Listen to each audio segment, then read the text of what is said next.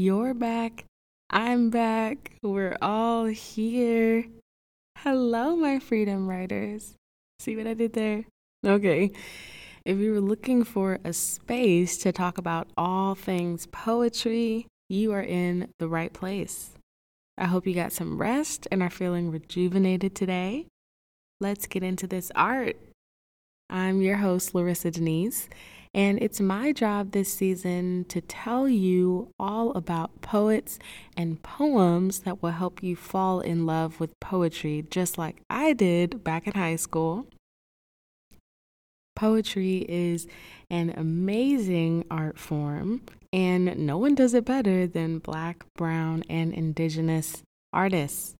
We speak and our voices don't tremble. We bear the scars, but we are becoming whole. We are disparate and far away people, but are one familia, one hood, one tribe, one people. I love y'all. Okay. So this week I'm talking about something that hits home for me so deep. And that is adulting. So scary, so unpredictable, so unprecedented. It's honestly a scam that we have to be adults like for the rest of our lives now. It's it's so hard to measure whether you are grown up. When I was younger, I used to think the epitome of adulthood or maturity was literally just having a car. And it wasn't even the fact of having a car. It was just if you had some keys to dangle around the hallway, if you could get on the road by yourself and hypothetically drive and be and do whatever you wanted, you must be an adult. I can't be doing all that. You is free. And then when I became a college student living in the dorms with nine other women, for breezing the hallway whenever my roommate smoked and hyperventilating whenever I nearly missed the closing time for the cafeteria, living in an apartment was then the epitome of adulthood. You mean anyone can be in your room? You can buy all the groceries you want. You can play music whenever. You have a full-size kitchen, a stove. You can bake things. You can play music whenever. You have a full-size kitchen. Ugh, peak of maturation. Then, after that, I was convinced adulthood is when you graduate from school and get, like, you know, an actual big girl job. You aren't worried about grades, no more late night studying, no tests to pass or fail, just stacking cash and living life, right? Yeah, needless to say, I woke up and realized that none of those things can really help you understand when you have matured or when you've grown up. Um, and I actually don't even consider getting this doctoral degree to be a huge marker of adulthood. You can still be a child, surely. Um, but I definitely consider this degree to be a full-time job because they're paying me and my annual reviews are just the same based on my performance. So yeah, that's another story. Uh, regardless, it's just so hard to pin down what does grown mean for so many people because it's very broad, obviously contextual, and to some degree, you have to be the one to define your own growth. Only you know how childish you used to be. Only you know how much your posture has changed, how much your bank account has changed. Only you know how much your mindset has changed. So you are the only one who can anticipate how you have changed in the past and how that will affect how you behave in the future. So the moral of the story is, you will lose every time you try to measure your growth based on other people's goalposts. They are not living your life, boo. You are. So I am so excited to share a piece from a truly iconic woman whose poetry has actually been featured in our bonus episode, if you listen to that. If you didn't, go back and listen. Um, but truly, honestly, she is the Black lesbian mother warrior poet herself, Audre Lorde. So Audre Lorde is honestly a legend. She's a matriarch of poetry, writing, and theorization in general. She is the author of some of your favorites, The First Cities, Coal, The Black Unicorn, Sister Outsider, Our Dead Behind Us, From a Land Where Other People Live, and so, so, so many more. She was a pioneer in amplifying Black queer voices and those of Black queer women in particular throughout her work. She has degrees from Hunter College and Columbia University in her hometown, New York City. Fun fact, she was a librarian for seven years in New York public schools. So shorty was reading for real, for real. You know, they, she was reading. She was a trailblazer in every sense of the word. She literally became the Poet Laureate of New York while fighting breast cancer. If you've never read her, you are seriously slacking on your classics, but that's what I'm here for. So look up her work. And her daughter also has an amazing story becoming a doctor herself and also surviving breast cancer. I cannot even imagine what it would be like to be an artist and to follow so closely to your mother's story in this way. That, I mean, yeah, just, just look up her story. Audre Lorde is an amazing, amazing person to investigate and to use as a muse. So I'm going to be reading a poem that I really love from her titled A Litany for Survival. For those of us who live at the shoreline, standing upon the constant edges of decision, crucial and alone. For those of us who cannot indulge the passing dreams of choice, who love in doorways coming and going in the hours between dawns, looking inward and outward, at once before and after, seeking a now that can breed futures, like bread in our children's mouths, so their dreams will not reflect the death of ours. For those of us who were imprinted with fear like a faint line in the center of our foreheads, learning to be afraid with our mother's milk, for by this weapon, this illusion of some safety to be found, the heavy-footed hope to silence us.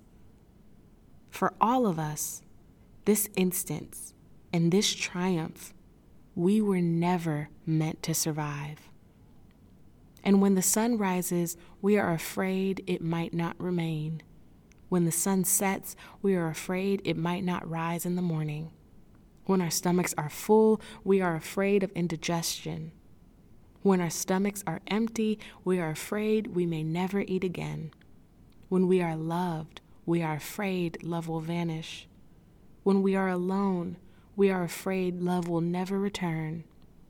And when we speak, we are afraid our words will not be heard nor welcomed. But when we are silent, we are still afraid. So it is better to speak, remembering we were never meant to survive. Whew, man. Doesn't, she just writes with so much sincerity that it literally feels like we are listening to her recite a speech specifically for young people.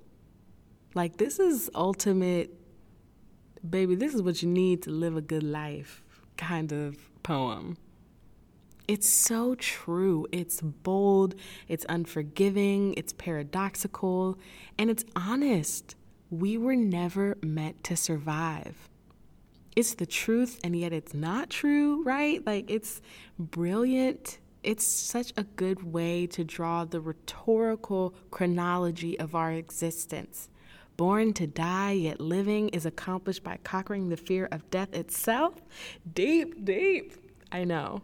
Okay, so let me help you reflect on this piece for your personal writing time. This is th- these are just a few of the questions that come to mind for me. How would you interpret your decision-making skills? Do you have choices in your life? Why or why not? When have you experienced a fading or passing love? How did you attempt to capture it? What would your future look like if you explored your dreams? What dream might your parents have had that died with you? What made you fearless as a child? What were you afraid of as a child? What peace can you find in mortality? What makes it chaos? When is the last time you received a blessing with open arms before fearing you will lose it? What were you born to do? Lots to chew on. Oh my goodness. If you liked this piece of hers, I promise you will enjoy so much more of her work. I have to say this is one of my favorite poems now. Um, each time I read it, I see something different. A lot of emotions rise for me, and I hope you have been inspired today to not be afraid, to know we were never meant to survive, to think deeply about poetry and art and life and adulting and all of the things. It's just a great poem. Please read more of Audre. Please, please, please. So this is what I want you to do. This is what I need you to do. First of all, put your phone down. As a matter of fact, turn it off. Sit down somewhere with a drink, pick up the pen, and keep writing. Did you hear me? I said put it down. TikTok will be there in the morning. Reflect on your time, y'all. Don't let a screen steal you away from your time alone. I promise it will never satisfy. You'll always want to scroll again and again. Okay, moving along, I hope you all enjoyed this week's episode as much as I did. But before you go, this poem is titled Sicily.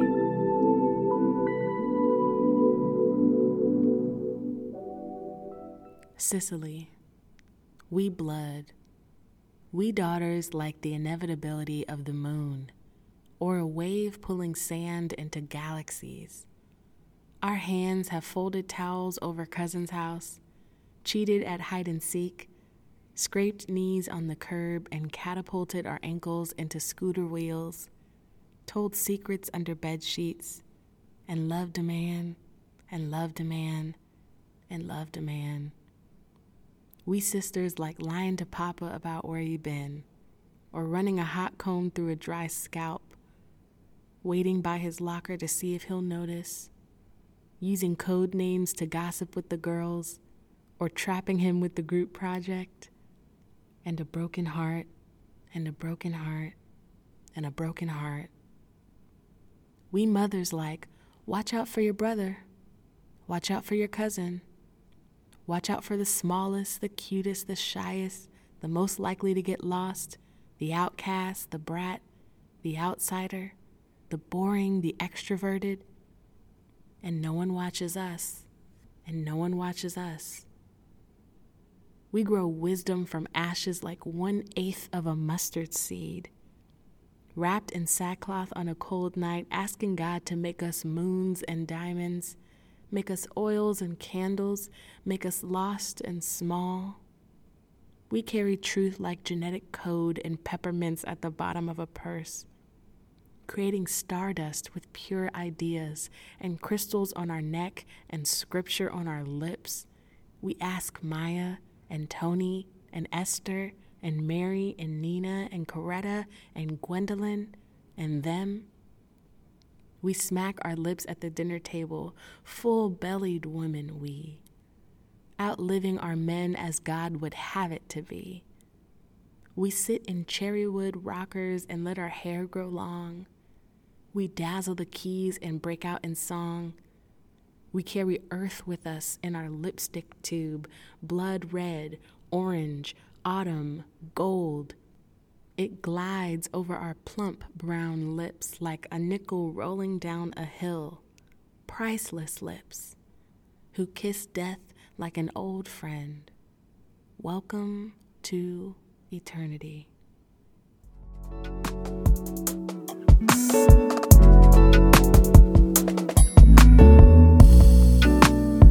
Thank y'all so much for being here. If you want to find all of our information about what happened this week, what I'm still thinking about, what I'm reflecting on, head on over to our Instagram page at Poetry Is Freedom. If you would like to follow us on Twitter, you can find us at Poetry Is Free Pod. If you want to follow me, your host, Larissa Denise, on my personal Twitter account, you can find me at Say Larissa Denise. That is S A Y L A R I S A D E N I S E. If you want to find where I got my poetry, can I read it again? Oh my gosh, it was so amazing. Go ahead and head over to Poetry Is Freedom dot com. And of course, please leave a review if you loved it. If you hated it, tell me why. I would love to hear all of your thoughts, suggestions, and comments. Y'all have a great day. Freedom.